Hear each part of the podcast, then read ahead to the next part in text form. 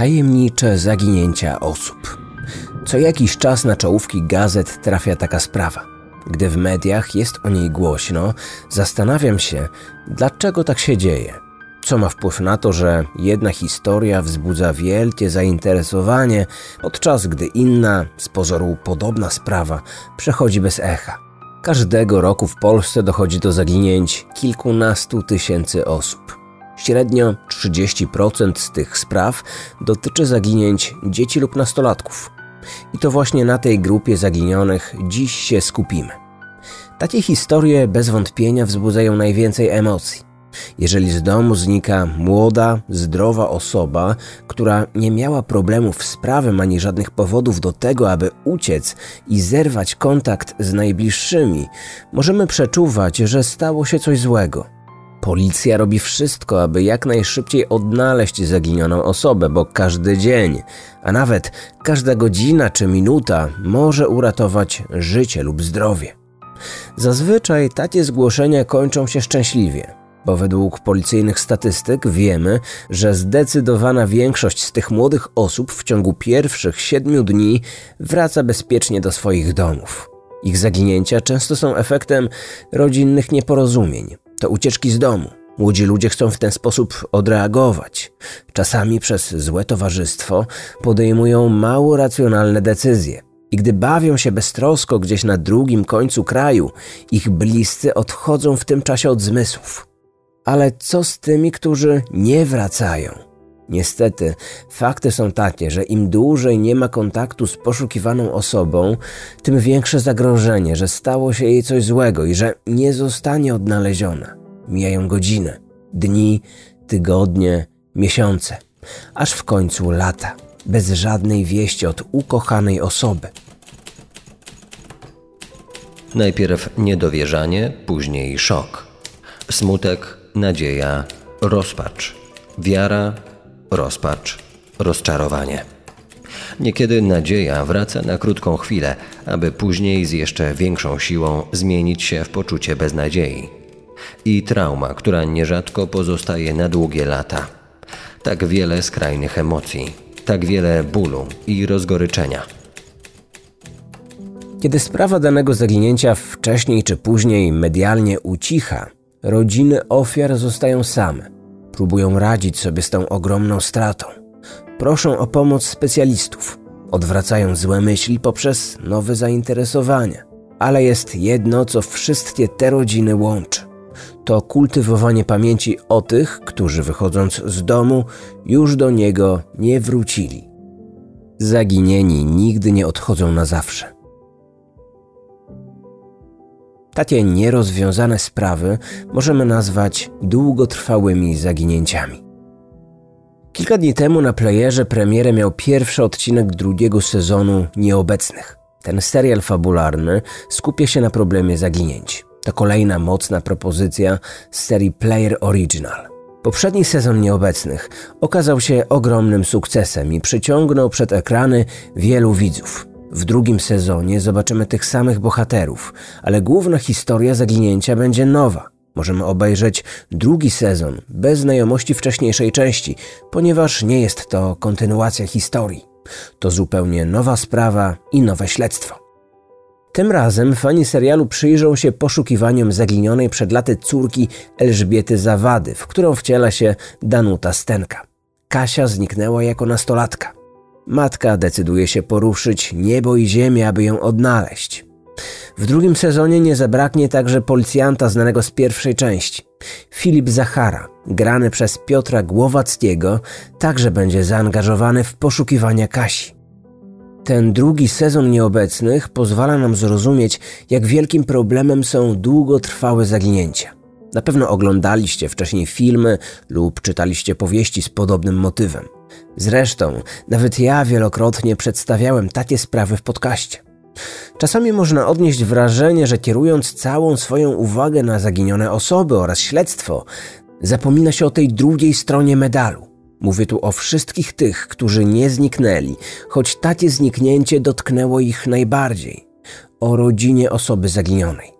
Poza serialową fabułą i całą intrygą, będziemy także świadkiem tego, Co może wydarzyć się w życiu takich osób? W jaki sposób bliscy radzą sobie z ciągłą niepewnością, tęsknotą, strachem i nadzieją?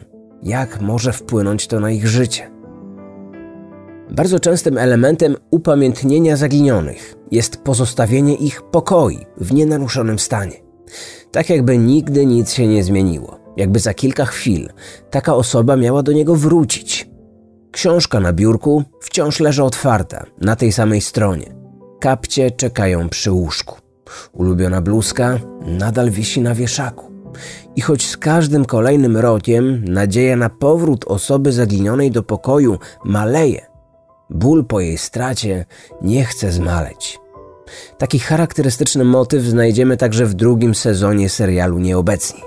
Bohaterka, czekając na powrót córki do domu, za wszelką cenę stara się podtrzymać o niej pamięć. Na Kasie, tak jak w wielu prawdziwych historiach, wciąż czeka jej pokój, niezmieniony od chwili, gdy dziewczyna wyszła z niego po raz ostatni. Nie inaczej było w przypadku państwa Lyell z amerykańskiego hrabstwa Saratoga w stanie Nowy Jork. Ponad 20 lat temu zaginęła im córka. To właśnie o tej historii chcę Wam dziś opowiedzieć. Państwo Lyell po tej tragedii pokój córki także pozostawili nietknięte. Ubrania, biżuteria, osobisty pamiętnik i kilka listów. Wszystkie te przedmioty przez długie lata leżały na tym samym miejscu, w którym położyła je ich właścicielka. A ten pusty pokój stał się dla jej rodziców nie tylko swoistą pamiątką po zaginionej córce, ale także ostatnim elementem nadziei, że któregoś dnia Suzy znów położy się spać we własnym łóżku. Czy tak się ostatecznie stało? O tym opowiem za chwilę, ale zanim zaczniemy, zaznaczę jeszcze, że ten materiał powstał we współpracy z serwisem Player, gdzie już teraz możecie oglądać premierowe odcinki drugiego sezonu serialu Nieobecni. Kryminatorium Otwieramy akta tajemnic. Susan Lyell miała 19 lat. Była najmłodszym dzieckiem Daga i Mary.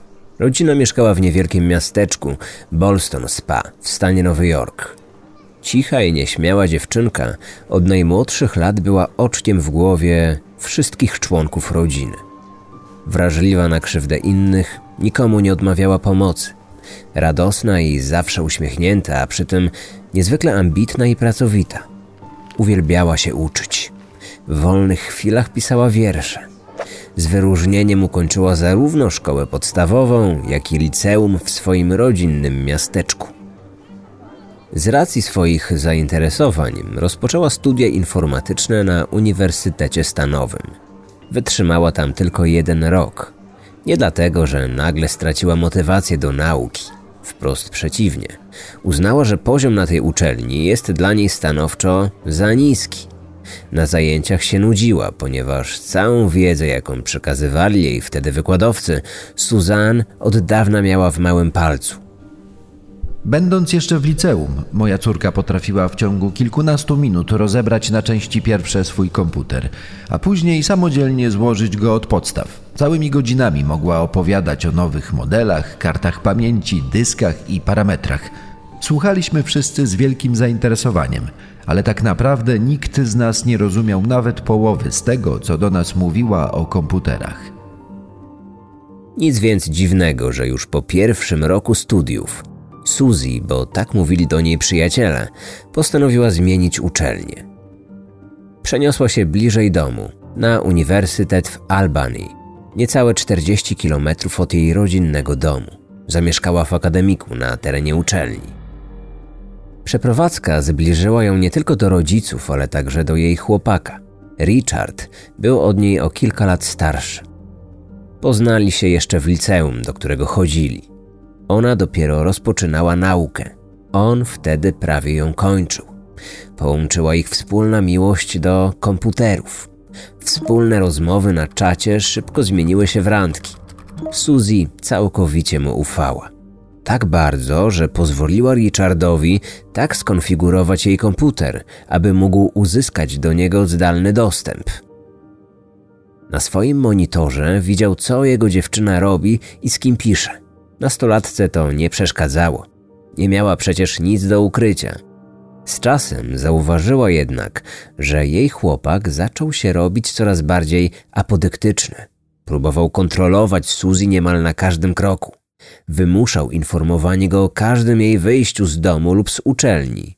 Chciał wiedzieć, z kim się spotyka i o czym z tym kimś rozmawiała. Susan czuła się osaczona, a początkowe szczęście coraz bardziej zaczęło przeradzać się w poczucie osaczenia. Pierwsze kłótnie były tylko kwestią czasu, a każda kolejna awantura przybierała coraz ostrzejszą formę. Kilka razy postanowiła go rzucić. Ich rozłąka nigdy nie trwała jednak zbyt długo. Skruszony i przepraszający za swoje zachowanie chłopak odwiedzał ją z kwiatami i prosił o kolejną szansę. I taką dostawał. Po pewnym czasie zapomniał o swoich obietnicach i ponownie próbował ją we wszystkim kontrolować. Aby uniezależnić się finansowo od rodziców, Susan podjęła pracę na pół etatu, a w zasadzie dwie, i to w dwóch różnych miejscach. Jedną z nich była praca w firmie komputerowej w miasteczku Troy. 15 minut jazdy samochodem z jej uczelni, ale podróż środkami komunikacji miejskiej zajmowała prawie godzinę. Drugim etatem było stanowisko sprzedawczyni w sklepie z grami wideo w centrum handlowym. Znacznie bliżej, bo zaledwie niecały kwadrans autobusem. Nieposiadająca prawa jazdy Suzy każdego dnia po skończonych zajęciach zamiast na kawę z przyjaciółmi szła na przystanek, skąd odjeżdżała do pracy. Grafik Suzy był wypełniony po brzegi i nie pozostawiał praktycznie czasu na nudę, nawet w weekendy. Wraz z nadejściem każdego nowego tygodnia, dziewiętnastolatka ściśle i konsekwentnie podążała ustalonym wcześniej harmonogramem. W poniedziałek 2 marca 1998 roku swój dzień rozpoczęła od egzaminu. Bardzo się stresowała, ale po jego zakończeniu była pełna nadziei na dobry wynik. Później pozostała na uczelni, gdzie do godziny 16 miała zajęcia. Po zjedzeniu obiadu na kampusowej stołówce udała się na pobliski przystanek autobusowy. W poniedziałki sprzedawała gry komputerowe przez 4 godziny, od 17 do 21. Po zamknięciu sklepu tą samą linią, dokładnie o godzinie 21.20, odjechała w stronę kampusu. Tuż przed wyjściem z pracy ze służbowego komputera wysłała maila do swojego chłopaka. Poinformowała, że wszystko u niej ok. Obiecała, że zadzwoni jak tylko dotrze do akademika. Choć Richard do późna niecierpliwie czekał na ten telefon, Suzy już się nie odezwała. Co więcej, nie odbierała, gdy zaniepokojony brakiem kontaktu kilka razy próbował się do niej dodzwonić. Gdy chłopak kładł się spać, wciąż wierzył, że nic złego się nie stało i że ten nieoczekiwany brak kontaktu wyjaśni się następnego dnia. Zaraz po przebudzeniu Richard ponownie zadzwonił do swojej dziewczyny. Jej komórka była wyłączona. Pojechał na jej uczelnię, ale nigdzie nie mógł jej znaleźć. Koleżanki z jej pokoju twierdziły, że dziewiętnastolatka nie wróciła na noc do akademika. Po tej informacji Richard natychmiast zadzwonił do rodziców Suzy, aby oznajmić im, że ich córka zniknęła. Państwo Lyle od razu skontaktowali się z ochroną kampusu. Złożyli oficjalne zawiadomienie o zaginięciu córki.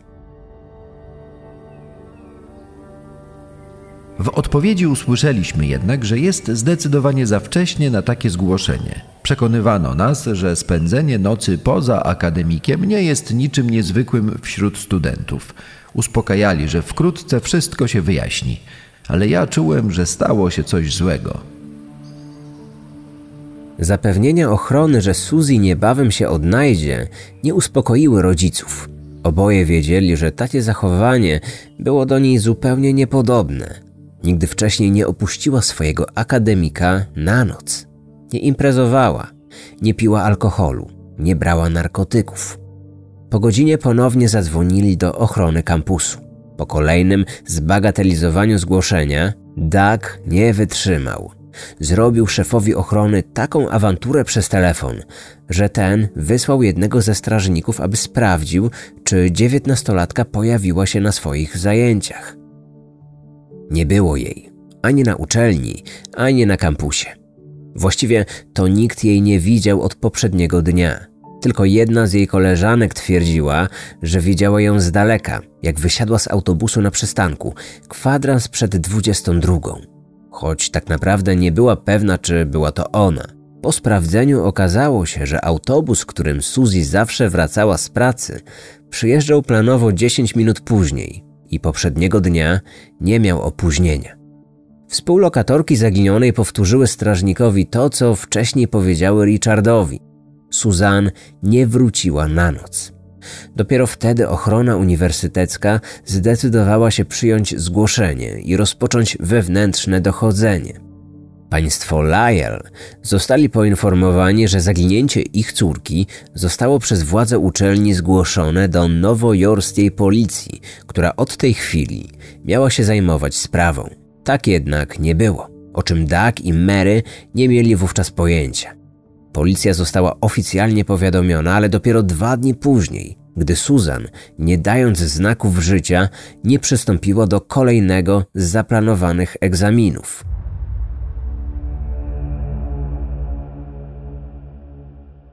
Policyjne śledztwo już na samym początku potwierdziło to, czego obawiała się rodzina. Suzy przez kolejne dni nie pojawiła się w żadnym ze swoich miejsc pracy, nie brała udziału w zajęciach, z nikim się nie kontaktowała.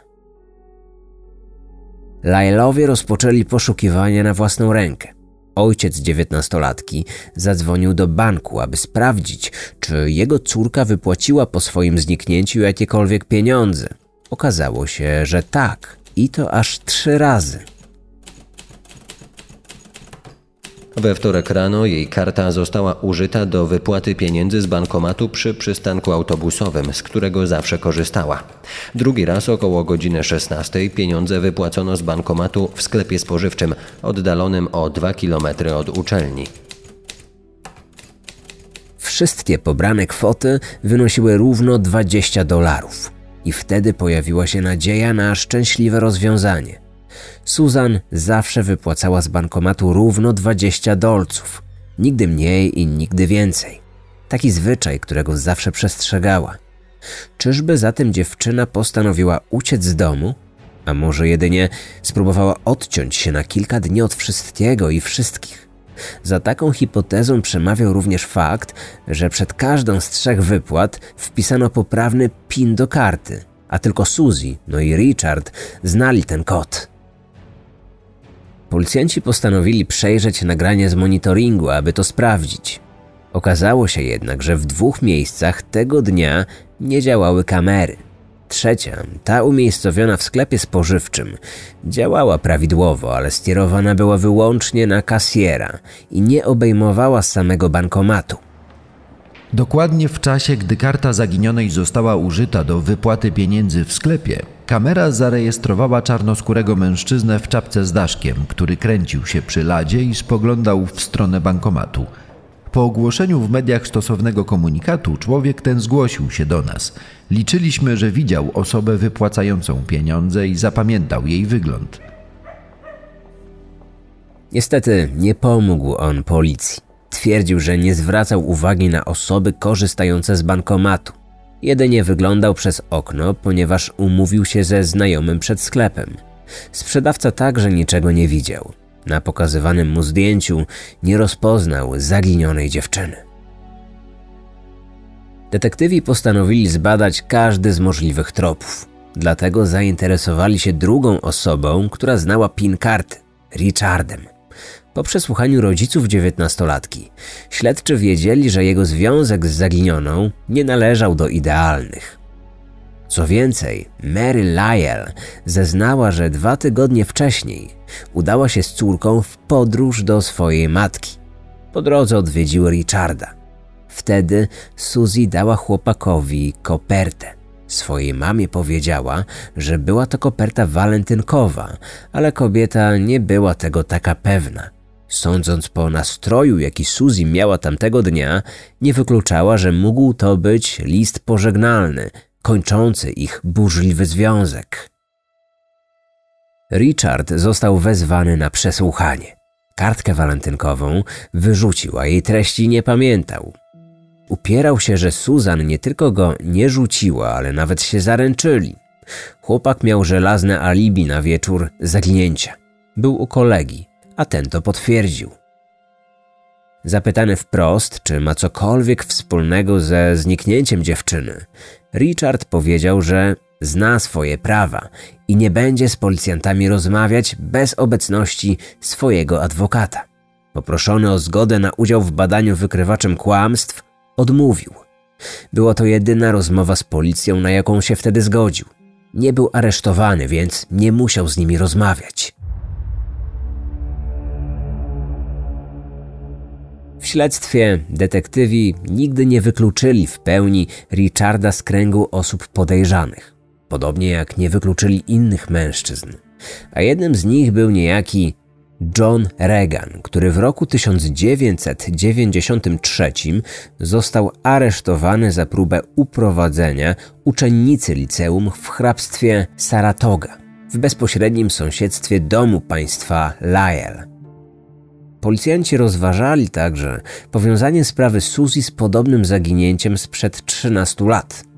W roku 85 w tajemniczych okolicznościach zniknęła inna studentka z tej samej uczelni Karen Wilson. Nie znaleziono jednak żadnych powiązań. Sprawdzono również wszystkich skazanych gwałcicieli z tej okolicy, którzy krótko przed zniknięciem zostali zwolnieni z więzienia choć jeden z nich był przez pewien czas uważany za osobę podejrzaną. Ostatecznie nie postawiono mu żadnych zarzutów. Śledczy początkowo zakładali, że Suzy mogła nigdy nie dojechać do swojej uczelni. Zakładano, że została uprowadzona zaraz po wyjściu z pracy, zanim jeszcze wsiadła do autobusu. Przesłuchiwany kierowca początkowo zeznał, że widział w autobusie podobną dziewczynę, ale na pewno nie wysiadła ona na przystanku przy uniwersytecie. Policjanci zmienili zdanie dwa miesiące później, gdy na parkingu przy tym właśnie przystanku znaleziono sklepowy identyfikator Suzanne. Leżał w trawie 30 metrów dalej. Aby zgubić lub wyrzucić tam identyfikator, dziewczyna po wyjściu z autobusu musiałaby iść w przeciwną stronę niż powinna, kiedy chciałaby dojść do akademika. Wtedy detektywi wysnuli nową hipotezę. Dziewczyna dojechała na miejsce i dopiero tam została uprowadzona. Doszło do szarpaniny, podczas której plakietka odpięła się i upadła na ziemię. Tylko kto był porywaczem? Czy porwana go znała? A może po prostu pojawiła się w złym miejscu o nieodpowiedniej porze? Policja robiła wszystko, aby znaleźć odpowiedzi na te pytania.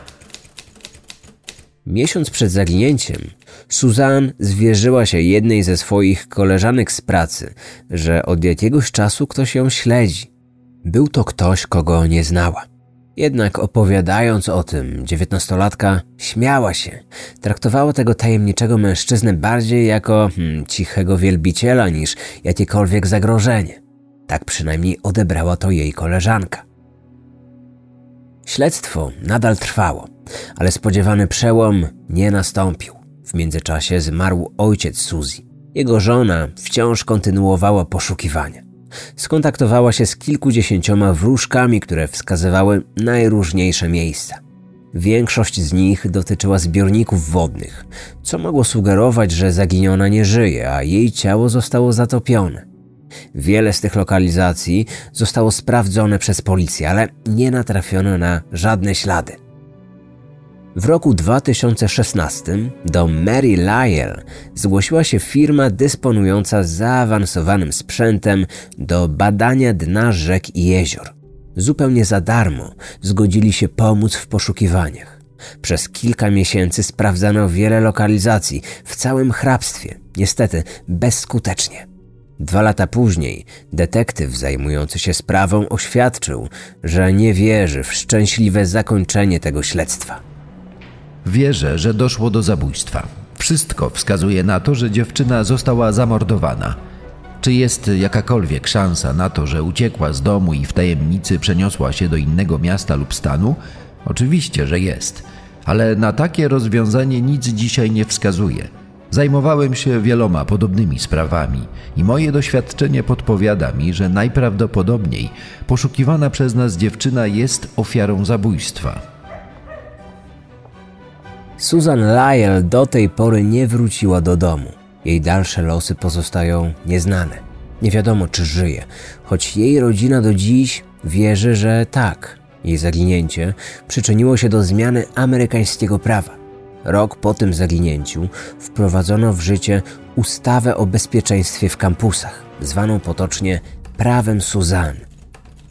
Ustawa nałożyła na uczelnie i uniwersytety stanowe obowiązek opracowania i natychmiastowego wprowadzenia w życie szczegółowego planu działania w sytuacji dokonania na ich terenie aktu zabójstwa, porwania lub zaginięcia. Dodatkowo nałożyła na służby ochrony wszystkich placówek edukacyjnych w kraju obowiązek niezwłocznego poinformowania właściwej policji stanowej o każdym zgłoszonym im przypadku zaginięcia. Wkrótce, prawdopodobnie, zostanie wprowadzona w życie kolejna zmiana prawna przypisywana zaginięciu Susan.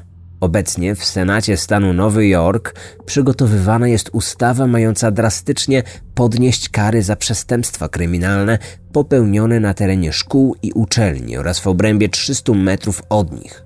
Ustawa czeka właśnie na podpis gubernatora. Tymczasem pusty pokój Suzanne wciąż na nią czeka. Mary Lyle nadal wierzy, że pewnego dnia jej córka wróci do domu. A nawet jeśli nie, to ma nadzieję, że przynajmniej dane jej będzie dowiedzieć się tego, co tak naprawdę się wydarzyło. Bo najgorsza jest właśnie ta niewiedza. Wtedy nawet informacja o śmierci wydaje się tą lepszą wiadomością. Czy na podobną niewiedzę skazana jest też bohaterka drugiego sezonu serialu platformy Player Nieobecni, czyli matka serialowej Kasi, która jako nastolatka także zaginęła w tajemniczych okolicznościach? Elżbieta Zawada żyła w niewiedzy przez długie lata. Czy w końcu pozna prawdę? Odpowiedź przyniesie seans nowego sezonu Nieobecnych na Playerze. Do tej pory jeszcze nikt w Polsce nie poruszył tematu zaginięć na taką skalę sprawiając, że fabuła trzyma w napięciu, a widzowie nieustannie są zaskakiwani zwrotami akcji. I podobnie jak w prawdziwym życiu, rozwiązanie zagadki jest nie do przewidzenia. Odcinek powstał na podstawie podcastów Crime Junkie, Cold Case Detective i Trace Evidence. Wykorzystano także artykuły opublikowane w Daily Mail, CBS News, Post Star oraz New York Times. Opisy zmian prawnych zostały przedstawione w oparciu o informacje zawarte na stronie Senatu stanu Nowy Jork.